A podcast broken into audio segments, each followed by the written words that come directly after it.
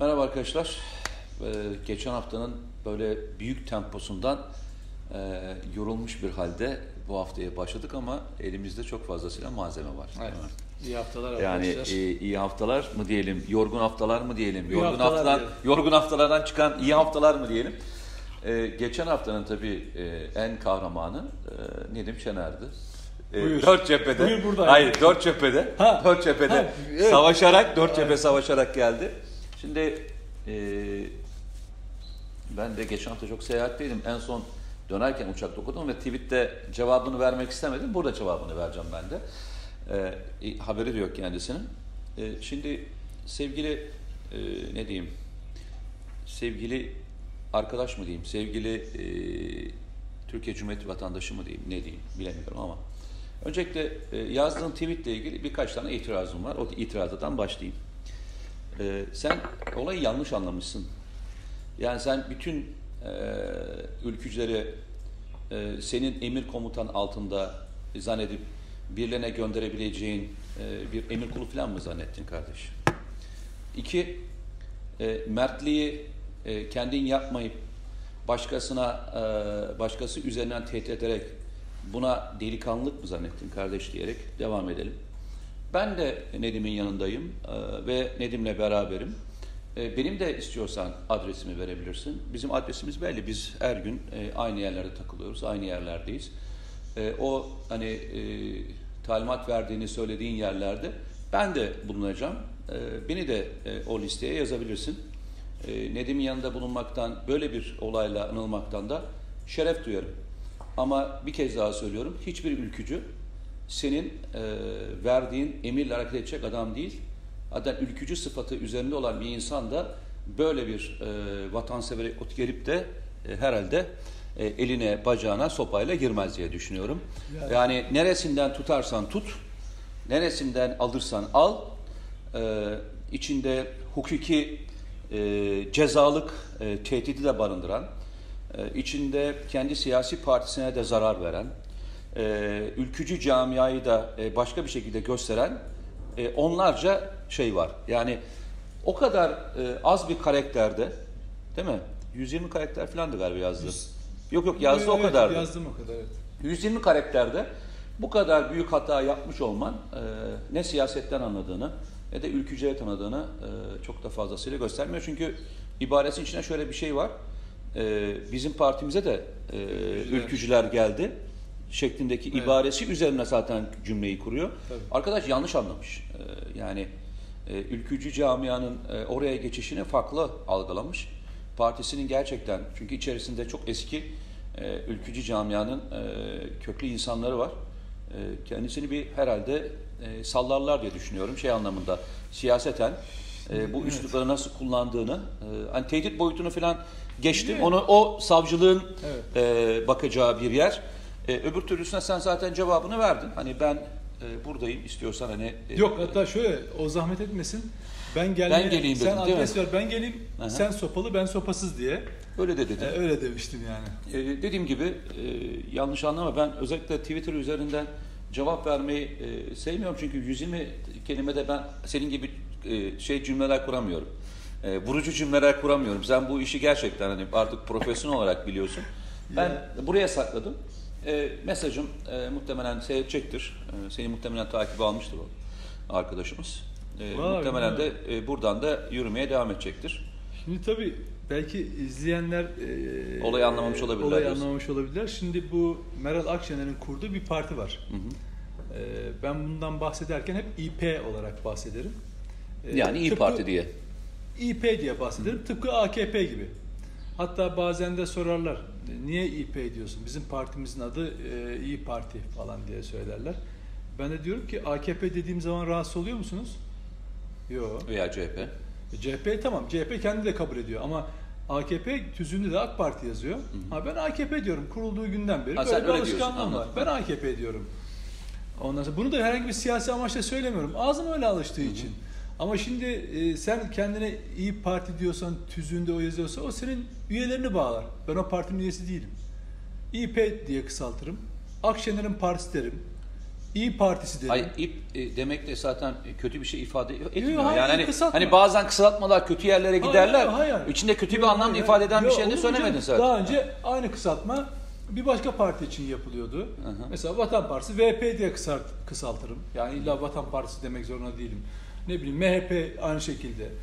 Ee, yani mesela A K P'ye ben yıl kurulduğu günden beri A K P'ye A K P diyorum. Ben bir gün olsun böyle bir tepkiyle karşılaşmadım. Hı hı. Yani kurulduğu günden beri niye bize öyle diyorsun? Bak ama yüzümüzde yazıyor. O, ama Bilmem... o tartışmaya öyle gelip gelirken şeyden başladı galiba. Ee, bu e, C H P'deki bu olayla ilgili olayla, evet. e, o arkadaş kendisini nedense, oraya attı nedense anlamıyor. Onun, onun bir basın danışmanı var. Biraz meczup bir herif. Ee, şey diyor. Ee, C H P'de var bir tane onun eşiti. Bunlar sosyal medyada belirleyiciler. Yani o, o partinin tabanındaki sosyal medyadaki troll başları. Ve yazdıklarıyla o kendi tabanını domine ediyorlar. Yani algısını oluş, algısını yerleştiriyorlar.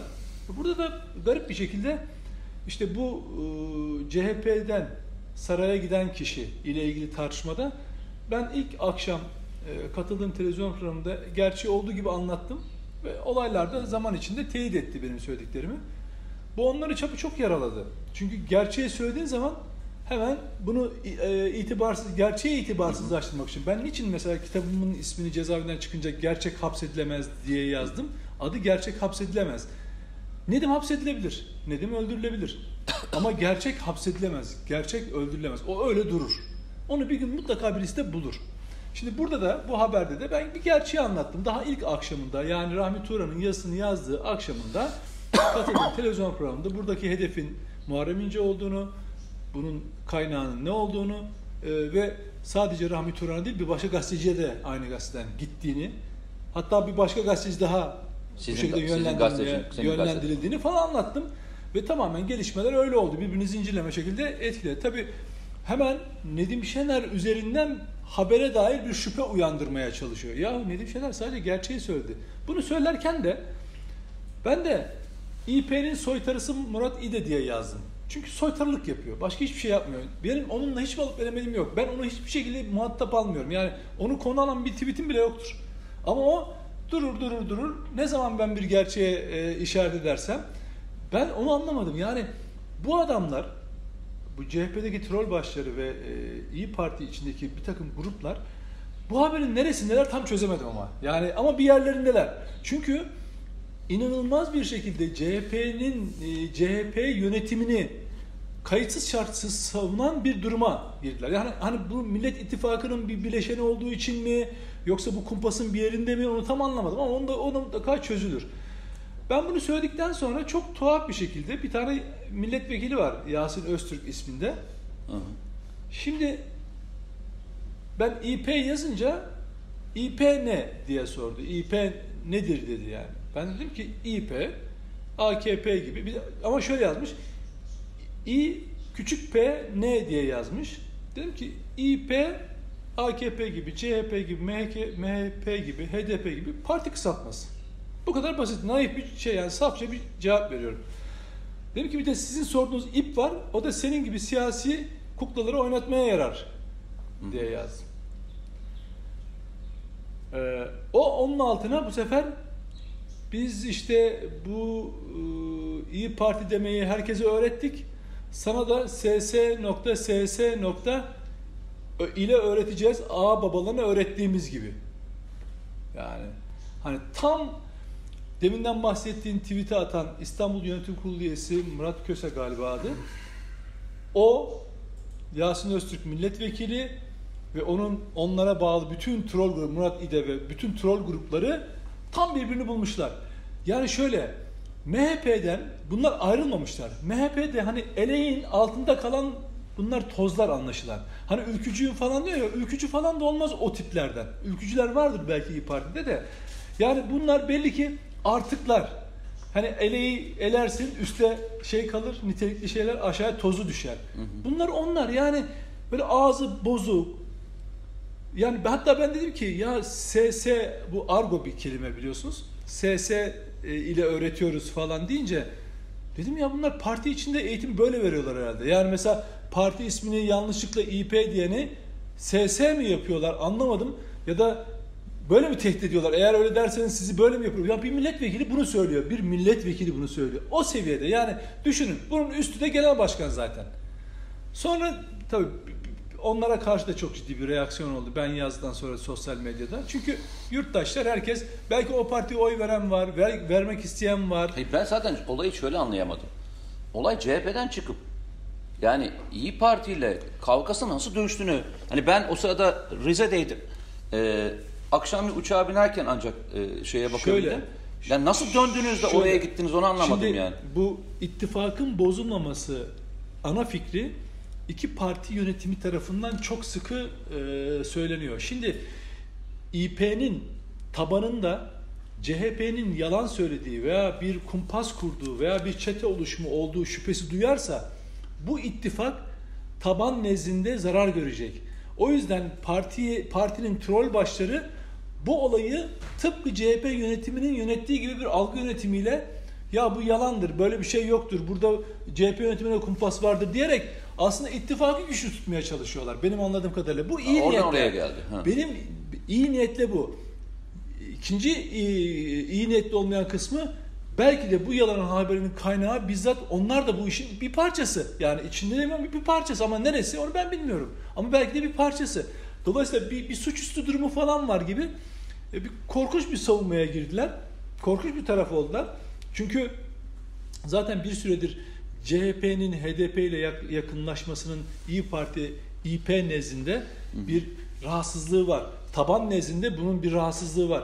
Buradan tabandaki bir kayma yani M H P'ye yönelme, İ P'nin tabanında bir M H P'ye yönelme olabilir. Hızlandırabilir. H D P ile işbirliği yanında bir de böyle bir kumpasın içindelerse o parti seçmeni ittifakı artık önemsemez. O zaman da bütün proje çöker. Zaten bütün meselemiz biz burada Rahmi Turan'ı, e, yalan haberi, gazeteciliği falan tartışmıyoruz. Türkiye'ye çizmek istenen bir yön var. Onu tartışıyoruz şimdi, aslında. E, bizden iki e, önce daha doğrusu belki üç dört e, program önce lütfen hangisi olduğunu hatırlayamıyorum ama e, burada beraber seninle konuştuk. Özellikle e, Amerika'daki e, görüşmeler sırasındaki üslupla ilgili konuştuğumuz evet. bir e, program yanlış hatırlamıyorsam. Sen köşe yazında da yazdın. Daha sonra ben kendi YouTube'da e, kanalımda çektiğim programda da söylediğim birkaç programda da bunu anlattım. Süper Haber e, sitesinde de şeylerini yayınladık. Metnini yayınladık. Hani e, mevzu şu, e, Pompeo'nun ve e, daha sonra e, işte Amerika Birleşik Devletleri'ndeki son e, alınan karar neydi? Ne diyorlardı? Türkiye'de e, hangi grubu desteklemeye karar vermişlerdi? Yani sol grupları diye e, Grand Fuller'in ağzından. Grand Fuller'in ağzından. Olmuşlar. Bundan C I A sonraki bütün e, şeyimiz e, buydu. Hatta burada örneğini verirken geçmişte hangi grupları destekleyeceklerini ve o zaman tukakaka öldükleri grupları hangisiydi? İşte sol gruplar, kimlerdi? Vatanseverler, ulusalcılar, Atatürkçüler diye sınıflandıkları grupların pasifize edilmesi ve neredeyse yok edilmesiyle ilgili talimat vermişlerdi. Evet. Hangi rapor demiştik buna? RAND Corporation evet. raporunu demiştik. Biz ötesine geçmiştik seninle beraber. iki bin on beş seçimlerinde yayınlanan, yayınlanmıyor düzeltiyorum, Ee, o zaman icra edilen bir operasyonun belgesi iki bin on altı yılının Haziran e, Temmuz ayındaki e, darbe girişiminden sonra Genelkurmay Karargahı'ndaki hmm. bir generalin evet. masasından çıkan çok gizli damgalı bir evran üzerinde Türkiye'deki manipülasyonun, siyasi manipülasyonun nasıl yapılacağını ve yeni oluşumun nasıl olmasıyla gerektiğiyle ilgili bir talimatnamenin, hatta ben şöyle dedim, yazım tarzı, icrakı ve konuşmalarda anladığım kadarıyla bu bir yabancı servis tarafından hazırlanmış. Çünkü Türk polisi diyor. Evet. Yani hiç kimse Türkiye'de e, yani evet. Türk polisi diye bir tabir kullanmaz. Veya işte kullanırken ki bazı deyimler Türkçe, Türkiye'de yaşayan birisinin olmadığını e, söyleyebileceğimiz yabancı versiyon olduğu net olan bir belgeyi yayınladık. Ve o belgenin içerisinde aslında hep anlatmaya çalıştığımız ve kızdığımız olay şuydu. Türkiye'de seçmen kime isterse oy versin. Bizim siyasi partileri hangi parti iyi hangi parti kötü diyecek halimiz yok. Bizim öyle bir görevimiz de yok. Böyle bir şey de olamaz zaten. Bu bütün topluma saygısızlıktır. Ama bir şey söylüyoruz. Ya diyoruz ki bakın Türkiye'de maalesef yurt dışından manipüle edilen ve bunun içine gizli servislerin olduğu bir dönemi yaklaşık bu ülke otuz senedir yaşıyor. Ben bin dokuz yüz doksan beşten başlatıyorum. doksan beş ve bugüne kadarki gelen süreç içerisinde size onlarca olay sayarım. Ve hepsi de bir manipülasyon sonucunda siyaseti belirlemekle ilgili attıkları adımlarla ilgilidir. Ya arkadaş, bugün yaşanan sürecin içerisinde bu olayın yaşanması sırasında hiç kimse şu soruyu sormadı. Neyin dizayn ediliyor? Türkiye'de kaset olayı gerçek anlamda araştırıldı mı? Hani bırak onu, C H P bile araştırdı mı gerçekten? Hayır, yok canım zaten. Yani mesela C H P şöyle bir şey söyledi mi? Bu C H P, bu yapılan manipülasyonun kimler tarafından yapıldığını ve kimler tarafından servis edildiğini hiç araştırdı mı? Bununla ilgili kendisinin, bırak yani meclisin araştırmasını, kendi kaynaklarıyla araştırıp bununla ilgili bir rapor yayınladı mı? Biliyor musun böyle bir rapor? Hayır, yok. Ha? Hayır. Yok. M H P ile ilgili böyle bir e, çalışma yapılmıştı hatırlarsan. Orada devremediler, şeyi devremediler. E, Devlet Bahçeli'yi devirdim ama Devlet Bahçeli'nin yanında güçlü gördüğümüz ve Türk siyasetine yön verecek olan insanlar vardı. Bunun yanına başka bir şey daha ekle. Türk, belki bugün Türk siyaseti içinde olsa belki birçok şeyi değiştirebilecek olan bir Muhsin Yazıcıoğlu'nun suikasti var. Ben hala suikast diyorum. Evet. Bunları nereye koyacağız? Ve bugün geldiğimiz noktada ha diyeceksiniz ki onunla bu bir mi? E, siyasetin onlarca manipüle edilme yöntemi var. Bu manipülasyonun sebebi ve niyetinin hiç sorgulandığını düşündün mü sen gerçek anlamda? Bir vatansever olarak bırak A K P'li, C H P'li, M H P'li, başka partili o bu olma hiç önemli değil. Bir vatansever olarak ya bu nedir kardeşim? Bu çıkan senaryo neyi amaçlıyor diye sordun mu? Ben bu soruyu sordum ilk önce. Başka bir şey anlamda sordum. Ben benim şeyim işim bu çünkü. Ben gazeteci olarak bakmadım. Ya buradan gerçekten kim yararlanır sorusunun ötesine buradan kim zarar görür sorusunu sormaya çalıştım. Kim zarar gördü sence? Sana soruyorum. Türkiye, Türkiye. Yani kaset skandalı diyorsun. Yok kaset değil. Bu en sonki olaydan bahsediyorum. Ha o e, şöyle e, benim o konudaki değerlendirmem şu. E, böyle bir kumpastan e, böyle bir olaydan e, kimin işine yarar diye herkes bir soru soruyor. Kime yaradı bu falan diye. Şimdi böyle bir siyasi kumpas ortaya çıkana kadar ortaya çıkana kadar kuranlara yarar. Eğer ortaya çıkar, patlar, skandalına dönüşürse komplonun hedefindeki kişiye yarar. Ama rakibine yaramaz. Yani mesela burada adını koyalım. Bu C H P içinden kaynaklı bir kumpassa eğer ortaya çıkmasaydı C H P'ye yarayacaktı. Neden? C H P yönetimine yarayacaktı. Neden? Çünkü kongrede veya pardon kurultayda Kılıçdaroğlu'nun karşısına aday olacak her kimse sarayın adamı damgasını yiyecekti. Ama patladı. Kumpas kurulan kişi olan Muharrem İnce'ye yaradı. Daha önemli bir figür haline geldi. Peki deniyor ki C H P'li yönetimi şöyle yapıyor. Bu kumpas kimin işine yaradı? A K P'nin işine yaradı. Bir aklı olan bak seçmenini, insanı ciddiye alan, onları aptal yerine koymayan herkes şunu bilir ki hiçbir C H P'li bir kumpas patladı diye gidip A K P'ye oy vermez. Ha D S P yaşıyor olsa yani canlı bir parti olsa işte ya da bir sosyal demokrat alternatif görürse oraya yönelir.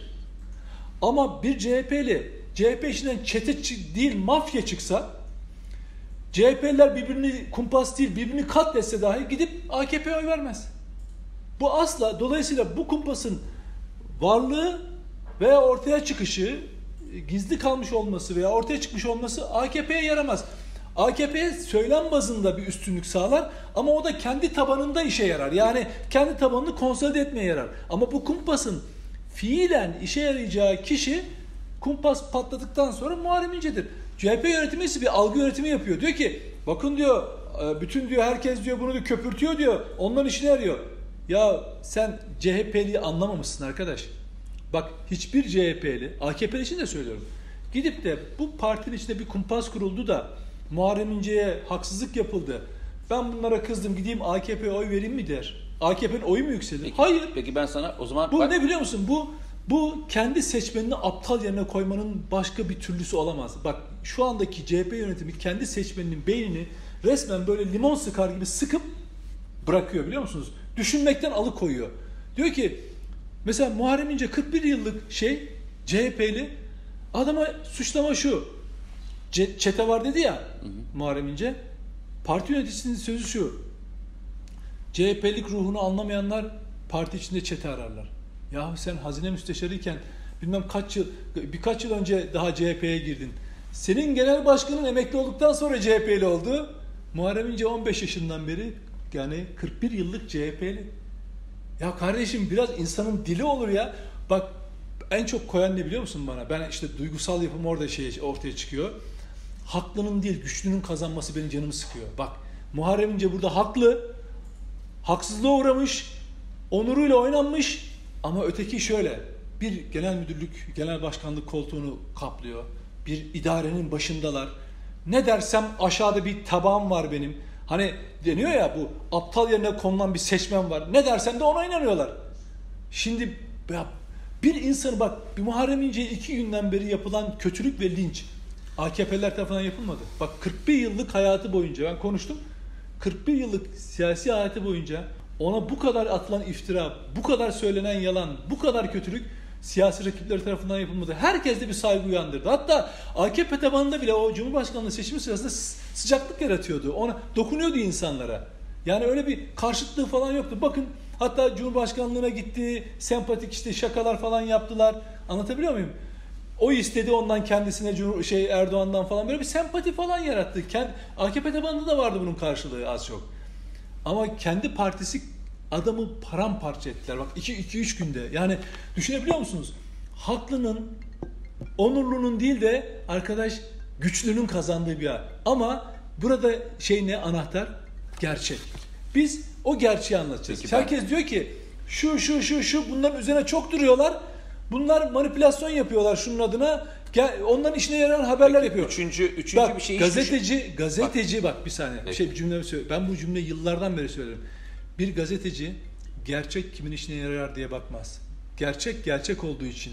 Hatta halka rağmen bile o gerçeği yazabiliyorsan ger- ger- şeydir, gerçekliktir o, şeydir, gazeteciliktir. Ama ben gaz, aa, bir gerçek var, mesela önemli bir yalan var. Ben bunu gizleyeyim. Niye? Çünkü bu işte e, şu partinin işine yaram, e, yarıyor. Yani A K P'nin işine yarıyormuş da C H P'nin işine yaramıyormuş. O zaman saklayayım ben bunu. Ya da bazı gazetecilerin, o böyle muhalif görünen gazetecilerin gerçeği eğip bükmek, hamurdan yeniden bir gerçeklik, heykel yaratır gibi, oyuncak yaratır gibi gerçekliği ezip büzmesi, o kadar can sıkıcı şeyler ki. Ben o zaman e, kendi branşım anlamında söyleyeyim. E, bu işin içerisinde bence iki tane kişi zarar gördü. Birisi Muharrem İnce, birisi Kemal Kılıçdaroğlu. Bu sorunun cevabı şöyle olmalı bence. Bence soru şu. İkisi zarar görürse üçüncü şahıs kimdir diye sormayı hiç kimse akıl etmiyor. Bu tabii üst bir şey, e, Yok, bak, teori yani. Bak, bak kumpas kuranların, sen hep bak, bütün dünyadaki kumpaslar kurulurken şöyle düşünüyor, düşünülüyor. Kumpas yalnızca tek odaklıdır. Yani bir mermi atar, mermi gider birisini vurur. Aa, iyi kumpas sekmeyi de hesaplar. Tamam mı? Yani sektirerek de vurur. Bak, dikkat et. Bu olayın başından beri eğer bakarsan, ki sen bunu çok yazdın, yazılarında çok söylüyorsun, tweetini şöyle bir şöyle bir seriden bir kay bakalım, şöyle de bir yap bakalım. Neleri söylediğine bir bak. Ne söylemek istediğimi çok rahatlıkla anlarsın. Bak, bir kez daha söylüyorum. Bu olayın içerisinde. Evet, ama henüz onu güçlen, o dediğin şeyi anlıyorum. Aa, ben çok, ben çok iyi anlıyorum. Yani kafam bir bak, ben, bak, ben, ben, olgu, ben, olgusal olarak ona daha şey yapamadım. Yo, varamadım yani. Bak, ben sana söyleyeyim. Yaşanan bütün süreçlere, uluslararası anlamda yaşanan süreçlere, Türkiye'deki yaşanan süreçlerin her birine, bak bütünü tek başına Türkiye'deki dengelerle okursan aa, hiçbir şey bulamazsın kardeşim. Ama uluslararası anlamdaki değişimlerle beraber götürmeye kalkarsan bir anlam ifade eder. Ha? Bugün itibariyle Kemal Kılıçdaroğlu'nun yerine edebilecek olan herhangi bir siyasi faktör var mı? Kendi içinde. Evet. Var. Yok şu anda. Var işte. Yok şu anda yok. Ş- şöyle, eğer Kılıçdaroğlu gitme durumu ya da bir şey olursa kendi istemediği müddetçe bir Cumhurbaşkanı bak, adayı var. Çok hayır şu anda var. Hayır şu anda kendi istemediği müddetçe bu ha, seçimde şu anda. şu anda yok kardeşim. Anda, bak yok. yok ben de sana söyleyeyim. Peki ben başka bir şey daha söyleyeyim. Deniz Baykal'ı götürme durumları var mıydı o dönemde? Ha, yoktu. Ee, o zaman dur abi. Ya bizim itirazımız, bak benim itirazım, bir kez daha söylüyorum. Ne C H P'li, ne M H P'li, ne AK Partili hiç önemli değil. Arkadaş, bu ülkede manipülasyonla seçim kazanmayı bırak, manipülasyonlarla manipülasyonlarla liderler de değişmemeli. Bak sorun orada başlıyoruz. Biz hep seçime odaklıyız. Yani diyoruz ki yurt dışından Türkiye'ye seçimle ilgili ne yapılıyor? Manipülasyon yapmaya çalışıyorlar diyoruz. Doğru mu? E peki bunun bir, bir ayağı yalnızca orası mı? Bir, bunun başka bir ayağı daha var. Siyasi partilere de manipüle edilmeye çalışan bir organizasyon. Sen kitabını yazdın ya. En son kitabın ismi neydi senin? Renklendirme değil miydi kardeşim? Evet. Evet. Ne diyordu oradaki? En büyük maddelerden bir tanesi neydi? Siyasi partileri, başka bütün siyasi partiler dahil olmak üzere yakın yere veya odaklanılacak diyordu, değil mi? Şu operasyonun, şu operasyonun gelişmişine ve şeylerine baktığında neye benzetiyorsun? Ben, yani o da çıkar tabii bu işten. Bak ben hiç evet, uzatmayalım. Çıkar. Bak bir şey söyleyeyim mi? Hiç öyle uzatmaya gerek yok. İşin acemiliği, olmayan plakaların olması, servis ediliş şekli, çıkışı, tartışması, tartışmanın boyutu ve başkasına baktığında inan geçmişte e, yaşanan olaylarla hiç uzaktan yakından, hani arada uzak fark değil, var demiyorum. Neredeyse e, fotokopisi diyebilirim sana. Benim korkum, bak bir kez daha söylüyorum. Türkiye'de siyasetin yurt dışından dizayn edilme sürecinin devam etmesinden ben vatandaş olarak rahatsızlık duyuyorum. Şey olarak değil. Kim kimi her siyasi partinin delegeleri kendi e, parti liderini seçer ve onun e, yolunda gider. Ama kim seçecek onu? Delegeler seçecek. Evet. Çünkü Türkiye'deki parti liderleri önemlidir. Figür olarak da önemlidir. Türkiye'nin siyasetine de önemlidir. Bunu da bir kenara not edip peki, bitirelim ve bırakalım. Peki. Sen e, şey olarak baktın. Olgucu, olgusal. Hayır, hayır, hayır ama reflekslerin doğru. Sen gazeteci reflekslerine baktın. Ben işe biraz daha istihbarat ve güvenlik tarafından baktım. Benim bakış tarzım bu ve e, odaklandığım yer bu. Amerika Birleşik Devletleri'nde başkan adayları olduğu andan itibaren ne yapar biliyor musun Amerika Birleşik Devletleri? Der ki kardeşim telefonlarınızı, numaralarınızı bize verdiğiniz numara dışına kullanmayın. Bir. İki, mail adresleriniz bize verdiğiniz mailin dışına yazışmayacaksınız. Bu ne demektir? Niçin yapılır biliyor musun? Manipüle edilmesini engellemek ve korumak için yapılır. Bu böyledir. Sistem, sistem yalnızca seçim kazananı değil, siyasi partilerinden manipüle edilmesini engellemek zorunda. Türkiye'den değil, yurt dışından manipüle edilmesini engellemeye çalışmakla ilgili. Evet. Kumpaslara düşmesini engellemek, onların gerçekten bu ülke için vatansever olarak, bu ülkeyi severek hizmet etmesini sağlayacak olan insanlarla gidilir. Bu yol böyle gitmezse maalesef ne darbelerin tarihini önleyebiliriz ne de başka bir şey önleyebiliriz. Benim hani Ee, şeyim olsun, evet, vurgun bu olsun. Arkadaşlar size tavsiyem o. Çünkü hep örneklerini veriyoruz. Gerçekten örnek veriyoruz. Ee, Nedim de hep örnek vererek anlatıyor. Belge koyarak anlatıyoruz. Hiç konuştuklarımızın hiçbiri havada kalan konular değil. Süper Haber T V'de e, ve Süper Haber'de yayınlandı arkadaşlar. Ben de köşemde de şeyimde de yazdım. YouTube'da da yaptım. Ee, bir e, yabancı ajanın itirafları diye yazdım. Sen de köşe yazında yazdın diye hatırlıyorum ben. Evet. Doğru mu? Lütfen okuyun, bakın. O belge e, birçok şeyi Türkiye'de nasıl dizayn edildiğini net olarak gösteriyor. Siyaseti koruyalım ki e, memleketi koruyalım. Çok teşekkür ederiz. Teşekkürler.